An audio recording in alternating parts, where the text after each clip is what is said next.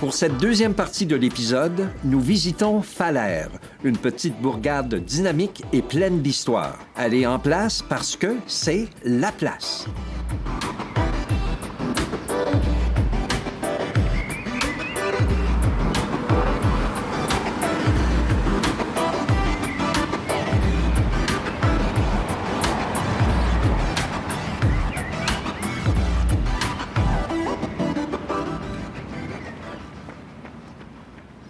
On est de retour encore sur notre route dans comme un peu la région Boucan, euh, la région de la rivière Smoky, euh, qui relie Girouville. On est allé euh, 10 minutes euh, à l'est de Girouville pour se rendre à Falère. Falère, vraiment, c'est comme la capitale, si on veut, de la région. C'est comme le centre industriel. Et je dis bien, comme quand on parle d'engrais, de grains, de... Euh, c'est c'est une énorme euh, région euh, par rapport à l'alfalfa, euh, qui est euh, quand même une... euh, euh, La luzerne. sé- ben, La luzerne, merci. Ouais, la Ouais, luzerne. OK. Ouais. Moi, je, par- je trouvais alfalfa, ça se traduisait. Mais c'est pas tous les mots que si tu mets un accent français, c'est un mot Non, français. c'est ça. Alfalfa. Ouais, Alfalfa. ouais, c'est luzerne, chante, ouais. Et- mais c'est- c'est, euh, il y a énormément de luzerne qui est cultivée ici. Et puis, euh, en termes de francophonie, euh, c'est quand même euh, un lieu, la, la CFA régionale de Rivière-la-Paix se situe ici. Euh, la radio se situe ici. Première école francophone rurale se situe ici. On va parler, vous parler de toutes ces choses-là. Mais Falère, comme on a vu dans l'historique plus tôt, dans notre tournée de la région, c'est vraiment tout a commencé avec. C'est- C'était Jean- Jean-Baptiste de euh, qui a été sous-divisé en Donley, puis ensuite. Donc, en tout cas, juste tout ça pour dire que Falère est vraiment le centre, euh, euh, la capitale spécialement du sud de, la région. Euh, je dis la capitale francophone, mais c'est aussi une autre capitale. Et c'est la raison pourquoi on se trouve en dessous d'une abeille. J'aimais ça ce que tu as dit dans- tantôt, sous l'ombre de l'abeille. Sous l'ombre de l'abeille. Donc, grosse, grosse abeille. Comme la tradition se veut sur les prairies, tout le monde essaie de se donner une, euh, une importance pour quelque chose ou une autre. Des fois, c'est un œuf, des fois, c'est une saucisse. Euh, mais dans notre cas, nous, euh, à Falère, c'est la capitale du miel du Canada. Et puis, euh, en honneur à cette désignation, on se trouve sous une, une abeille qui est en mèche métal de 23 pieds 8 pouces. C'est ce qu'on. Ici, on dit 23 pieds. Une autre source dit 23 pieds 8 pouces. OK, donc c'est en, en- quelques pouces, là. à, à quelques pouces près. C'est une grosse abeille quand même. Ouais. Et la, la raison derrière ça, euh, c'est quand même que la grande région de Rivière-la-Paix, c'est en fait une industrie extrêmement importante et c'est l'apiculture. C'est une industrie réelle. là. C'est pas juste euh, du hobby farming. là. Euh, c'est, il y a plusieurs fournisseurs. Euh, moi, je pense entre autres à Paradis Valley Honey, euh, qui sont euh, même reconnus comme un économusée. Donc, c'est un concept où on prend une- un business, euh, on prend une compagnie, un commerce, euh, et puis leur, leur euh, commerce s'ouvre au public pour que les gens gagnent une appréciation. Donc, dans leur cas à eux, euh, c'est une, euh, une opération d'apiculture de plusieurs générations. Ils ont euh, présentement 3500 ruches. Euh, donc, c'est quand même une grosse opération. Ils transforment leur miel et puis les gens qui voudraient y aller, tu peux aller euh, visiter leur lieu, acheter leurs produits et avoir un sens de comment ils s'y prennent. Ça, c'est juste un exemple. Je ne veux pas euh, favoriser l'un au-dessus de l'autre parce qu'il y a plusieurs producteurs dans la région, mais voilà. Il y, a un, il y a un dénommé Fernando Manuel Sanchez qui, dans un article de notre journal provincial, le Franco, euh, en, en 2022, à l'été de 2022, il est posé ici avec 20 000 abeilles sur son visage. Ah oui? Oui. Et euh, il dit, on dit ici, ce n'est rien comparé aux 20 à, à- aux 20 à 45 millions d'abeilles que son entreprise apicole possède en tout temps. Donc, euh, c'est pour dire, c'est, c'est assez étonnant. là, si, si on regarde la photo, là, il s'est fait une- il y a une longue barbe avec, des- avec des abeilles. Oui, effectivement, c'est que c'est quelque chose. Même, il y a un festival. Il y a un festival du miel euh, à Falère qui a fait, euh, qui, a, qui- qui a été interrompu par la pandémie, comme tout le reste. Mais maintenant, c'est revenu. Puis, euh, à ce qu'on dit ici, ça a eu beaucoup de succès à son retour. Ce qui est le fun avec le- l'industrie et le- la pratique d'apiculture, c'est à quel point des- ce sont des techniques vraiment intéressantes parce que les abeilles deviennent des spécialistes dans la pollinisation de certaines, certaines fleurs, de certains fruits. De... Donc, tu peux avoir un miel qui vient d'un apiculteur qui utilise euh, la luzerne, le trèfle. Euh, dans ce cas ici, je reviens à Paradis Valley, mais eux, leur spécialité, c'est de pouvoir polliniser les bleuets. Ah. Drôlement, parce que les bleuets ne poussent pas tant que ça dans la région. Ben ouais. Euh, et ils font des échanges à l'international de leurs abeilles pour pouvoir mieux exploiter le territoire dans lequel ils se trouvent. Donc, c'est, en tout oh, cas, c'est, vraiment, c'est vraiment intéressant. Puis, c'est un centre névralgique de tout ça, là, dans la grande région, ben, Rivière-la-Paix, mais mm. notamment Falaire et... Et, euh, et dire, hein, euh, on, voit tous un peu les informations à la télévision, dans les autres médias, à quel point les abeilles sont euh, meurent, en, meurent en nombre absolument délirant. Puis, euh, des fois, on fait, juste passer, on, passe ça comme un fait divers, mais les conséquences que ça a sur, euh, pas rien que la nourriture, mais sur d'autres choses, c'est très important. L'agriculture, la biodiversité. Mais, je, suis content d'avoir vu l'abeille. Oui. Il faut mentionner que non seulement est-ce que nous sommes euh, sous l'ombre de l'abeille, mais nous sommes également juste à côté de, du centre névralgique physique de la communauté francophone de Falaire, qui abrite non seulement l'ACFA, régional de Rivière-la-Paix. Ils ont aussi un centre de ressources euh, super impressionnant, genre de bibliothèque pour enfants principalement, mais pas seulement. Ils ont euh, souvent des, Dans le temps, ils avaient des services gouvernementaux divers, soit en emploi et autres. Euh, je présume que c'est toujours le cas. La pandémie nous fait questionner beaucoup de qu'est-ce qui existe toujours. Euh, on appelait ça dans le temps l'éléphant rose. Euh, la raison étant que c'est comme un, énorme édifice et au moment où on l'avait acheté, on se demandait si c'était un éléphant blanc. C'est quelque chose de difficile à gérer, qui mange beaucoup, euh, qui serait difficile d'entretien. Mais finalement, je veux dire, ça doit être 20-25 ans plus tard, ça, ça, fonctionne toujours. Dans la région, on appelle le centre des Chevaliers de Colomb, parce que c'était ça au début, mais un autre des services qui est abrité là, euh, c'est la radio communautaire de Rivière-la-Paix, c'est KRP. Et notre spécialiste de radio va pouvoir nous euh, élucider là-dessus. Au fait, on devrait dire d'entrée de jeu que l'Alberta est la seule province de l'Ouest qui possède trois radios communautaires. Les deux autres sont à Edmonton puis à Plamondon. Celle-ci, c'est la première. CKRP a été, euh, a été mise de l'avant euh, après plusieurs, plusieurs années euh, d'efforts, et on peut se l'imaginer. Elle a été, elle a été, la première diffusion officielle est arrivée en 1996, et c'est pas une historique sans, sans embûche. Il y a eu, il y a eu beaucoup de, de, de, problèmes à financer ça au fil des ans. on vous a décrit un peu les endroits qui entourent la radio ici, les petits villages qu'elle dessert. Mais il faut penser aussi qu'ils ont une responsabilité, la radio, euh, d'avoir de la publicité payante et tout ça. Et c'est pas évident. On a fait le tour, littéralement, de la paroisse euh, assez, vite. Et elle couvre un énorme territoire.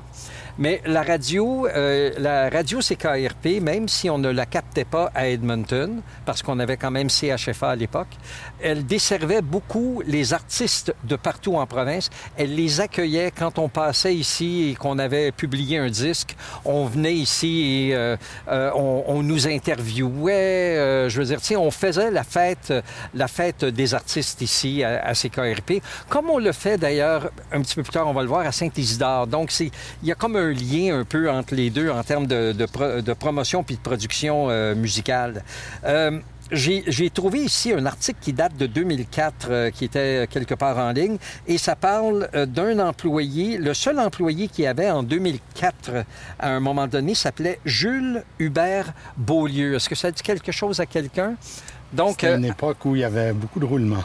c'est ça. Donc, euh, retenons ce, nom-là parce que c'est quelqu'un qui a tenu le phare pendant, euh, pendant une secousse. Donc, c'est ça. donc, de 1996 à 2017, c'était opéré par l'ACFA, régionale de, de Rivière-la-Paix.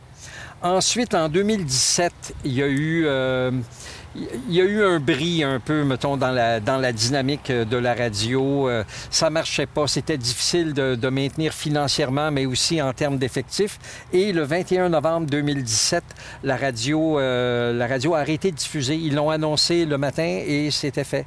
Euh, la, la, radio ne diffusait plus. Mais ça a été repris en 2019. Au fait, ça a été repris presque immédiatement, au point qu'on croyait même que l'interruption serait juste temporaire. Mais qu'est-ce qui est arrivé? Donc, il y a des gens qui sont allés aux barricades et ont fait revivre la radio en 2019. Et maintenant, elle diffuse depuis ce temps-là euh, euh, sous la raison sociale Société CKRP Radio. Donc, euh, c'est un, élément de, notre culture qui est très précieux, CKRP, puis on va leur souhaiter encore longue vie.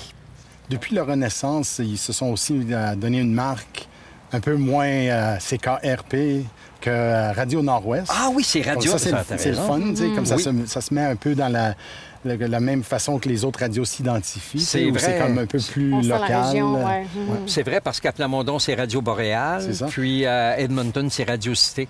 Et pour nos auditeurs qui sont sûrement des radiophiles et des audiophiles comme nous, l'autre chose qui est arrivée depuis la Renaissance, euh, et puis Gisèle Bouchard qui a pris la direction, c'est que c'est devenu beaucoup plus diffusé en ligne. Donc, Ouais. ils font des séries superbes sur l'histoire locale. Euh, ils, ont- ils font des choses euh, sur les histoires de peur, là, des histoires de fantômes. Oui. Puis ils font des histoires des pionniers de la région. Donc, c'est bien produit, c'est bien cherché parce que Gisèle est une très bonne chercheure. C'est une historienne, d'ailleurs. hein? historienne. C'est ça, oui. Et euh, donc, euh, c'est c'est le fun. Donc, les gens peuvent aller cap- écouter ça euh, à partir de leur site web. Donc, c'est On a toujours dit que l'avenir était au podcast et au, au matériel qu'on peut trouver en ligne. Ouais, moi, ça fait Ah. quatre ans que vous me convainquez, là, donc... euh, Alors, euh, là qu'on a fini avec une institution, euh, un lieu physique fort pour la région de Falaire, procédons à l'autre, qui est l'école Héritage, euh, qui aussi sera présenté comme le Collège Notre-Dame.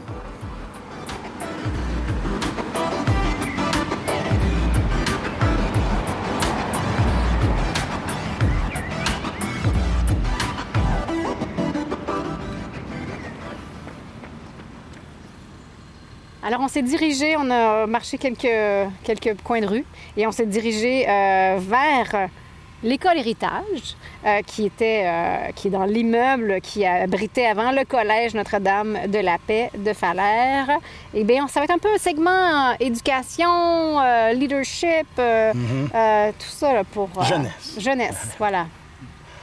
Par où commencer? Donc, le- l'immeuble original qui abrite aujourd'hui l'école Héritage était Notre-Dame de la Paix. Et donc, mais, mais en fait, les origines de l'éducation, bon, on va dire francophone, l'éducation en français dans la région, remontent à 1920. Donc, c'est une époque où euh, l'enseignement public, le financement public de l'enseignement du français euh, est illégal. Euh, avec certaines exceptions, on permet, si en première année, le petit ne parle pas du tout anglais, on lui permet d'apprendre ses 1, 2, 3 puis ses ABC en français. Mais après troisième année, c'est seulement à l'extérieur du cadre du cours, etc. Une des exceptions, c'est que l'éducation privée en français était permise. Alors, c'est là où l'éducation religieuse devient super importante. Euh, donc, c'est là où on remet entre les mains des religieuses, principalement à travers la province, euh, le devoir, l'opportunité, je ne sais pas trop, là, mais d'ouvrir des pensionnats, euh, souvent des pensionnats régionaux. Donc, euh, pendant la semaine, les élèves viennent au couvent, euh, apprennent leur ABC 1, 2, 3 en paix, et puis euh, ensuite retournent chez eux. Euh, donc, 1920, les Sœurs de Sainte-Croix ouvrent un pensionnat ici à Falaire. Et puis, mais ça a pris quand même huit ans pour avoir un édifice en tant que tel pour les pensionnaires. Donc, entre-temps, elles avaient aménagé le sous-sol de l'ancienne église pour donner un petit dortoir aux filles. Euh, et puis, les garçons euh, couchaient dans le grenier du presbytère. Euh, et puis, on disait, pendant l'été, il faisait trop chaud. Pendant l'hiver, littéralement, il fallait qu'ils enlèvent la glace de la fenêtre, tellement qu'il faisait froid en haut. Et puis, donc, 1928, finalement, le pensionnat est terminé.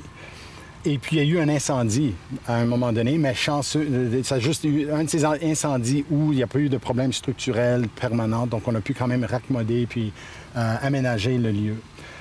Donc, avant, dans- cette période-là, les garçons de la région de Rivière-la-Paix euh, ont dit qu'ils avaient un certain désavantage par rapport aux filles parce que euh, les sœurs de Sainte-Croix pouvaient euh, avoir des pensions pour les filles, mais il n'y avait pas vraiment d'institution où c'était approprié pour les garçons de rester comme pensionnaires.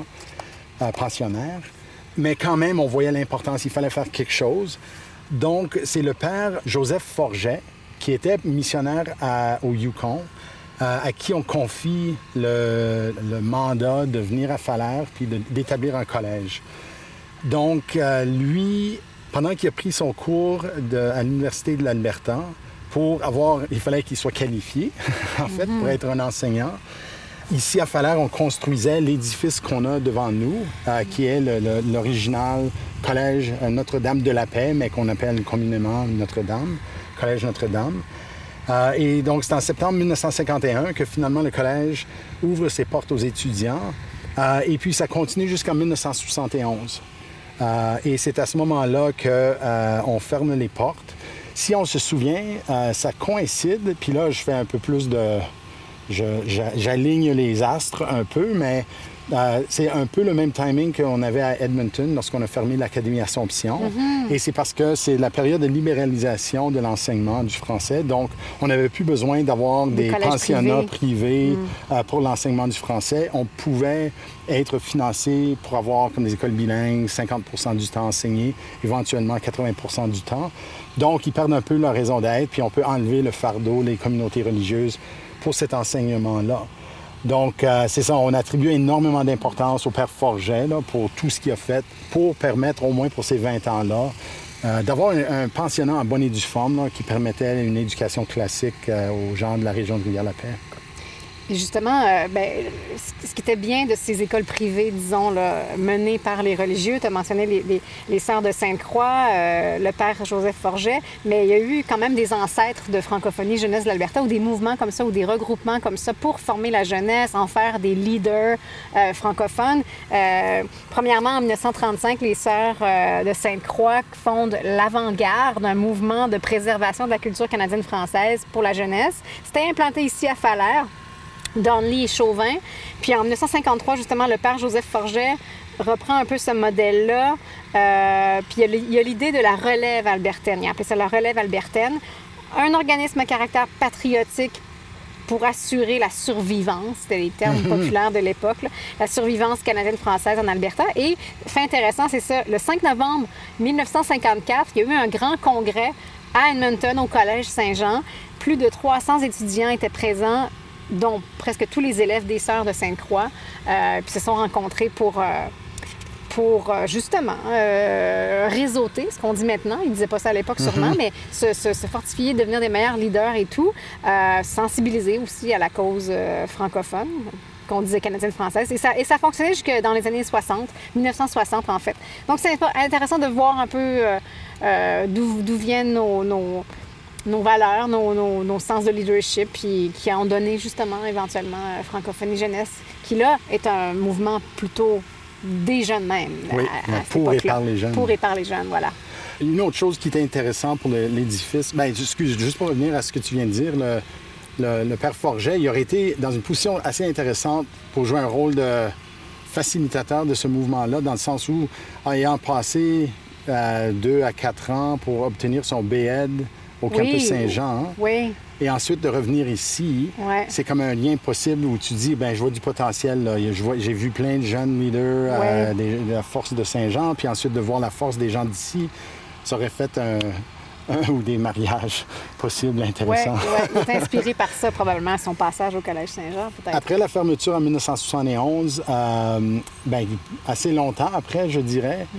euh, cet édifice ici, les Oblats, l'ont conféré à l'éventuelle euh, école héritage, Mm. euh, gérée pour et par les francophones après la gestion scolaire. Ça a pris un bout de temps, par Donc, exemple. donc, hein, est-ce qu'on sait qu'est-ce qui s'est passé avec cet immeuble-là entre-temps, non? OK. Mais- Euh, bien, qu'est-ce qui est arrivé avant que, l'école héritage arrive ici? Elle était dans, une autre localité, euh, un, un petit, euh, un petit village qui s'appelle Jean Côté. C'est assez intéressant parce que je me souviens bien de, de cette école-là. C'était des roulottes. Euh, c'était des, c'était six roulottes, je crois. Hmm. Et, Des euh, portatives, ce qu'ils appellent des portatives. des portatives, ouais. mais à quel point que c'était bien aménagé. Puis moi, je suis quelquefois allé en hiver. J'allais, j'allais donner des sessions de formation en, ra- en radio étudiante. Puis euh, c'était extraordinaire à l'intérieur. C'était décoré par les élèves. C'était très beau, mais évidemment, euh, entre, les, entre les roulottes et tout ça, l'hiver, je veux dire, le, le, vent passait, tout ça. Là, Donc, euh, euh, j'ai ici quelques notes qui ont été justement rédigées par Gisèle Bouchard, dont on a parlé ah tantôt, notre amie historienne. Puis, d'entrée de jeu, ça dit l'école d'héritage qui se trouve à Falaire accueille les élèves de toute la région de Rivière-la-Paix, de Peace River, de Saint-Isidore au nord, jusqu'à High Prairie et euh, Tangente au sud. Donc, c'est ça. C'est une, euh, ça a ouvert, ben, dans un premier temps, euh, ça a ouvert ses portes en 1988 à Jean Côté. Et donc, euh, au moment où vous allez entendre ça ici, bien, on sera prêt ou on aura dépassé légèrement le 35e anniversaire de, de, de l'école. C'est euh, en septembre 1987 que les, que les choses se mettent en marche, les pourparlers, euh, avec, euh, avec quelqu'un qu'on connaît bien dans le domaine de l'éducation. Les, les, gens ont approché un, un dénommé Yvon Maillé. Je, moi, je connais pas tout à fait son titre à ce moment-là, qu'est-ce qu'il faisait, mais il était déjà dans... Je l'appellerais un des parents, je ne veux pas dire père, là, mais un des pères intellectuels euh, de l'école francophone en Alberta et mhm. ailleurs. Son nom revient très, très souvent dans les livres Il a mis l'âme dans l'idée de l'éducation francophone à bien des égards. Il n'était pas seul, mais il était un des, des principaux. Mais ça, les choses ont été assez vite euh, dans ce domaine-là parce que ça, ça a été fait à partir du mois de septembre. En novembre, donc, il commence à avoir ses pourparlers-là et tout, et tout le reste. Le 21 janvier 1988, on nomme déjà un directeur et euh, une direction. On dit pas ici. Oui, on parle d'un directeur, mais je, je, ne sais pas lequel. Et euh, en septembre 1988, donc un an plus tard, l'école euh, ouvre, elle est située donc à Jean Côté. Puis ça accueille les élèves à ce moment-là des, des régions de Smoky River, Peace River, de la maternelle à la septième année. Il y, a un, il y, a un, moment où l'école n'a pas de nom comme tel. Mm. C'est une question de moi parce que le, le 16, euh, le 16 février 1989, donc euh, il y a l'ouverture officielle de l'école et on en profite aussi pour parler du nom. Euh, au fait, c'est, je ne sais pas si elle est encore dans la région, mais co c'est Corinne Lavoie, oui, une étudiante ben... en neuvième année, qui suggère que le, le nom École Héritage donc, est-ce que c'est quelqu'un que tu connais? Elle est à Edmonton maintenant, elle est de mon âge. Là. Ah, boy! oui, oui, oui. Non, ça, c'est une ancienne danseuse de Zéphyr. Euh, mmh. ouais. Donc, elle a euh, dans euh, son, un, de ses legs, il y en aura peut-être d'autres, c'est justement le nom euh, de l'école Héritage. Donc, il y a ça. Dans les autres grands faits, en 1991-92, il y a le premier groupe de finissants de la 12e année qui, qui fait le grand pas. En 97, l'école déménage à l'endroit où on la voit présentement euh, ici. Euh, en 2001, il y a eu une expansion dans l'aile est de l'école. On ne dit pas exactement c'est quoi, c'est peut-être le gymnase. Ça ici, ça. Excusez, on le voit d'ici. Okay. Mais l'aile, ce serait la partie avec la brique jaune et rouge. Là. Ah, OK. OK, donc ce n'est pas le, le, gymnase. Oui, c'est parce que, évidemment, on a du visuel, nous. Oui, nous, on, a, on, du, on a, du, visuel.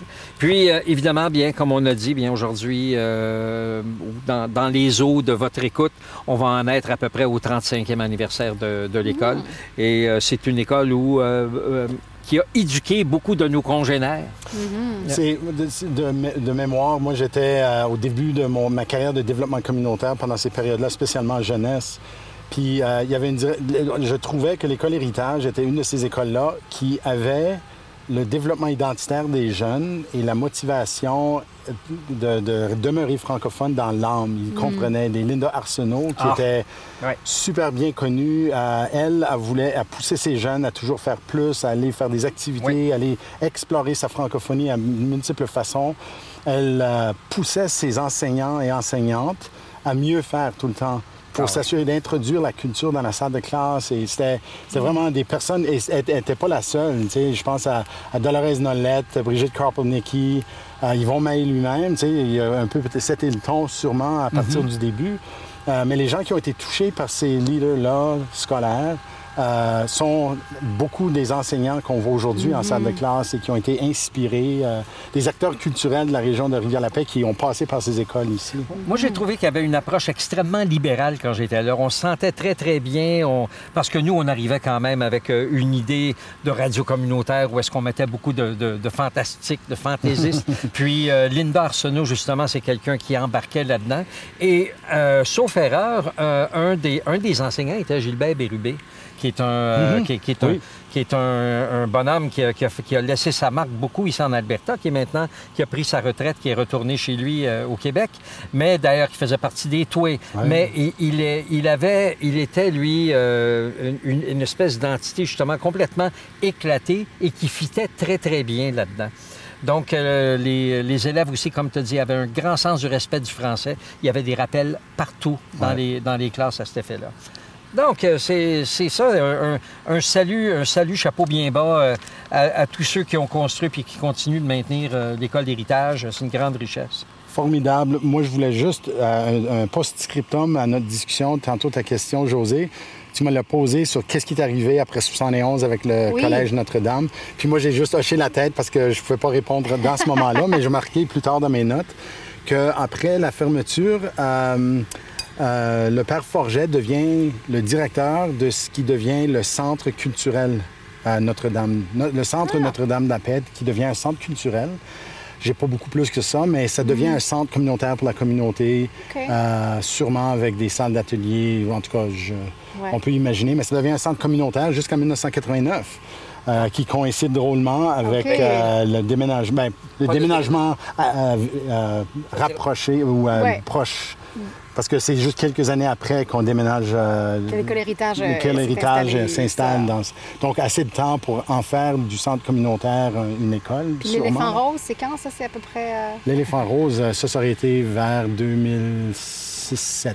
OK. si Donc, il y a eu un moment quand même où il y a le centre culturel peut-être... euh, Ben, le centre. Est-ce qu'il y avait toujours un centre culturel à Ben, ce qu'il faisait, c'est que l'aile qu'on voit, ben, c'était dans le, ça demeurait là-dedans. Donc, il y Ah, avait des d'accord. étages pour le l'école. Oui. Et je sais que, parce que je me souviens qu'on on, on- on allait voir la radio, on allait voir la CFA dans le centre Notre-Dame. Ah, d'accord, d'accord. C'est juste que Ouais. c'était juste un, un morceau de l'école héritage. Donc, à fur et à mesure que l'école héritage prenait de l'ampleur, ben, Ouais. ça poussait le- les- la CFA et Ben les organismes à trouver d'autres choses. Donc, c'est là où ils ont décidé d'acheter un autre vrai nouveau centre avec beaucoup, beaucoup, beaucoup d'espace. Ah, Euh, donc, c'est un peu l'évolution de ce côté-là. Euh, poursuivons notre chemin un petit peu plus vers l'est pour aller voir ce qui se passe à Darnay.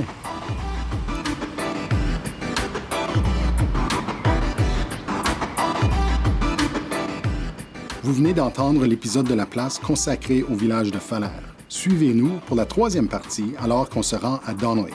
À tout de suite dans La Place.